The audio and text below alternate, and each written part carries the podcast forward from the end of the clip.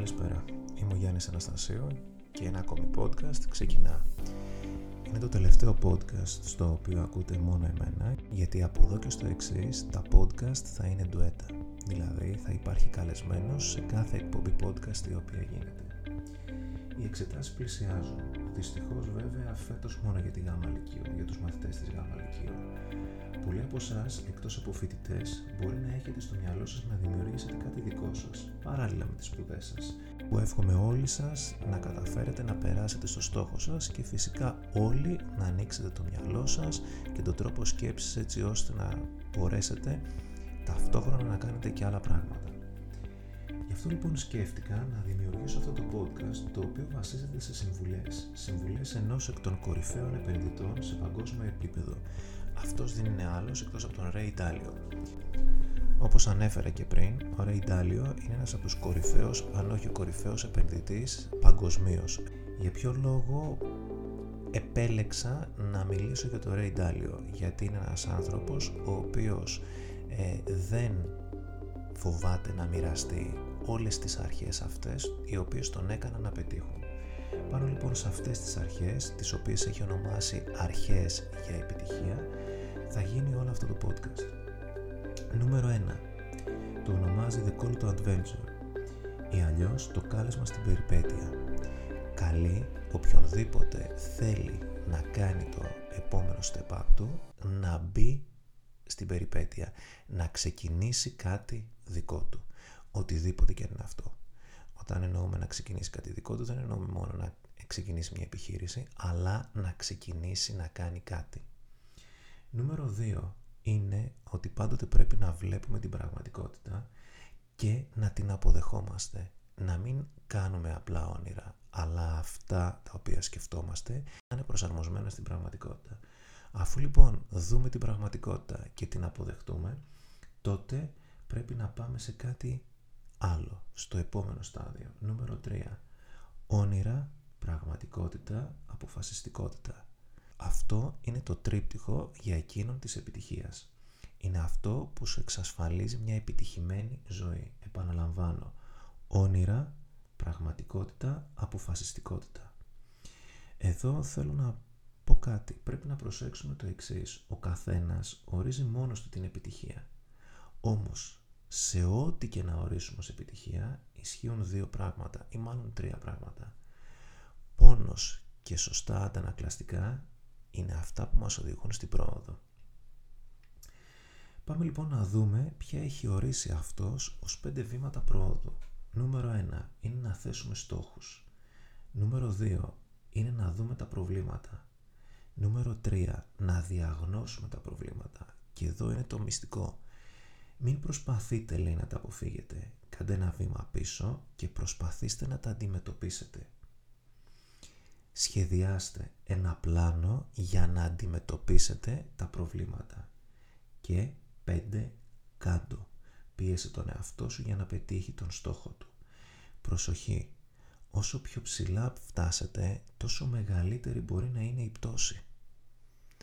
Και εκεί ξεκινάνε τα προβλήματα και εκεί δείχνεις τον πραγματικό σου χαρακτήρα.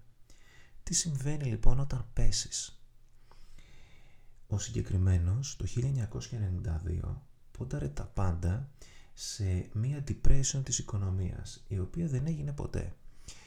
Είναι θειασότης, όπως οι περισσότεροι, το ότι η ζωή είναι ένας κύκλος. Ο κύκλος είναι και τα πάντα γύρω από το επιχειρήν, τα πάντα γύρω από την οικονομία. Οτιδήποτε ανεβαίνει θα κατέβει και θα φτάσει πάλι στο αρχικό σημείο. Γι' αυτό ονομάζει, γι' αυτό το λέει ότι είναι ένας κύκλος. Πόνταρε λοιπόν σε ένα πιθανό depression. Προφανώς δεν έγινε. Εκεί ήρθε η κατέρευση. Γιατί, γιατί πόνταρε τα πάντα σε αυτό. Και όταν λέμε πόνταρε τα πάντα, έπαιξε και έχασε. Και βρέθηκε μετέωρος. Βρέθηκε χωρίς τίποτα. Με μια οικογένεια την οποία θα έπρεπε να συντηρήσει, με ανθρώπους οι οποίοι πίστευαν σε αυτόν και ξαφνικά τους χάνει. Γιατί, διότι για πολλούς ήταν προδοσία. Για αυτόν όμως δεν ήταν προδοσία. Εκεί λοιπόν πρέπει οποιοδήποτε φτάσει σε αυτό το σημείο να πιστέψει στον εαυτό του. Να πιστέψει ότι θα περάσει. Γιατί, όπως πολύ σωστά λέει, τα πάντα περνάνε. Ταυτόχρονα όμως εκτός από το να πιστέψεις ότι θα περάσουν, πρέπει να αρχίσεις να ετοιμάζεσαι, να δεις την πραγματικότητα και να σηκωθείς. Να σηκωθείς και να ξεκινήσεις την προσπάθεια. Χαρακτηριστικά μας λέει στην πέμπτη του αρχή ότι τα πάντα είναι μια μηχανή. Όλα λειτουργούν σαν μηχανή. Επαναλαμβάνονται, βέβαια όχι με τον ίδιο τρόπο, ίσως με λίγο διαφοροποιημένο, με λίγο διαφορετικό τρόπο σε σχέση με αυτό που μπορεί να είχαμε στο μυαλό μας. Όμως όταν κάτι φτάνει στην κορυφή είναι σίγουρο ότι θα πέσει. Όμως θα ξαναφτάσει στην κορυφή. Αρκεί να γνωρίζουμε ότι όλα κινούνται μεταξύ δύο κομματιών. Του ρίσκου και της ανταμοιβής. Όλα λοιπόν κινούνται ανάμεσα στο ρίσκο και στην ανταμοιβή. Κανένας δεν μπορεί να σου πει ποιο μονοπάτι είναι το καλύτερο. Αυτό στο οποίο παίρνεις το ρίσκο που μπορεί να σε οδηγήσει στη μεγάλη επιτυχία ή το μονοπάτι της ασφάλειας. Αυτό που σου παρέχει πολύ συγκεκριμένη ασφάλεια που για πολλούς ανθρώπους είναι το ζητούμενο. Νούμερο 6 αναφέρεται στα δύο μεγαλύτερα βαρύδια τα οποία εμποδίζουν έναν άνθρωπο στο να εξελιχθεί. Νούμερο 1 είναι ο εγωισμός και νούμερο 2 είναι τα τυφλά σημεία. Ο εγωισμός είναι κάτι το οποίο υπάρχει βιολογικά, είναι κάτι το οποίο υπάρχει στον εγκέφαλό μας. Έτσι λειτουργεί ο εγκέφαλός μας. Εμείς λοιπόν τι πρέπει να κάνουμε; Πρέπει να αντιμετωπίσουμε τον εγωισμό μας. Και νούμερο 2, τα τυφλά σημεία είναι αυτά που μας εμποδίζουν να δούμε τις αδυναμίες μας. Κανένας δεν μπορεί να δει τα πάντα ή να κάνει τα πάντα. Χρειάζεται πάντοτε μία ομάδα.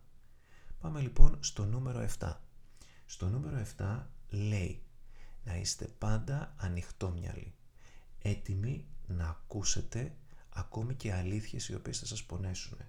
Και αυτό μας συμβουλεύει να βρούμε ανθρώπους που θα μας ακούσουν και θα τους ακούσουμε, που θα μας πούνε αντίθετες απόψεις και βλέπουν διαφορετικά τα πράγματα σε σχέση με μας.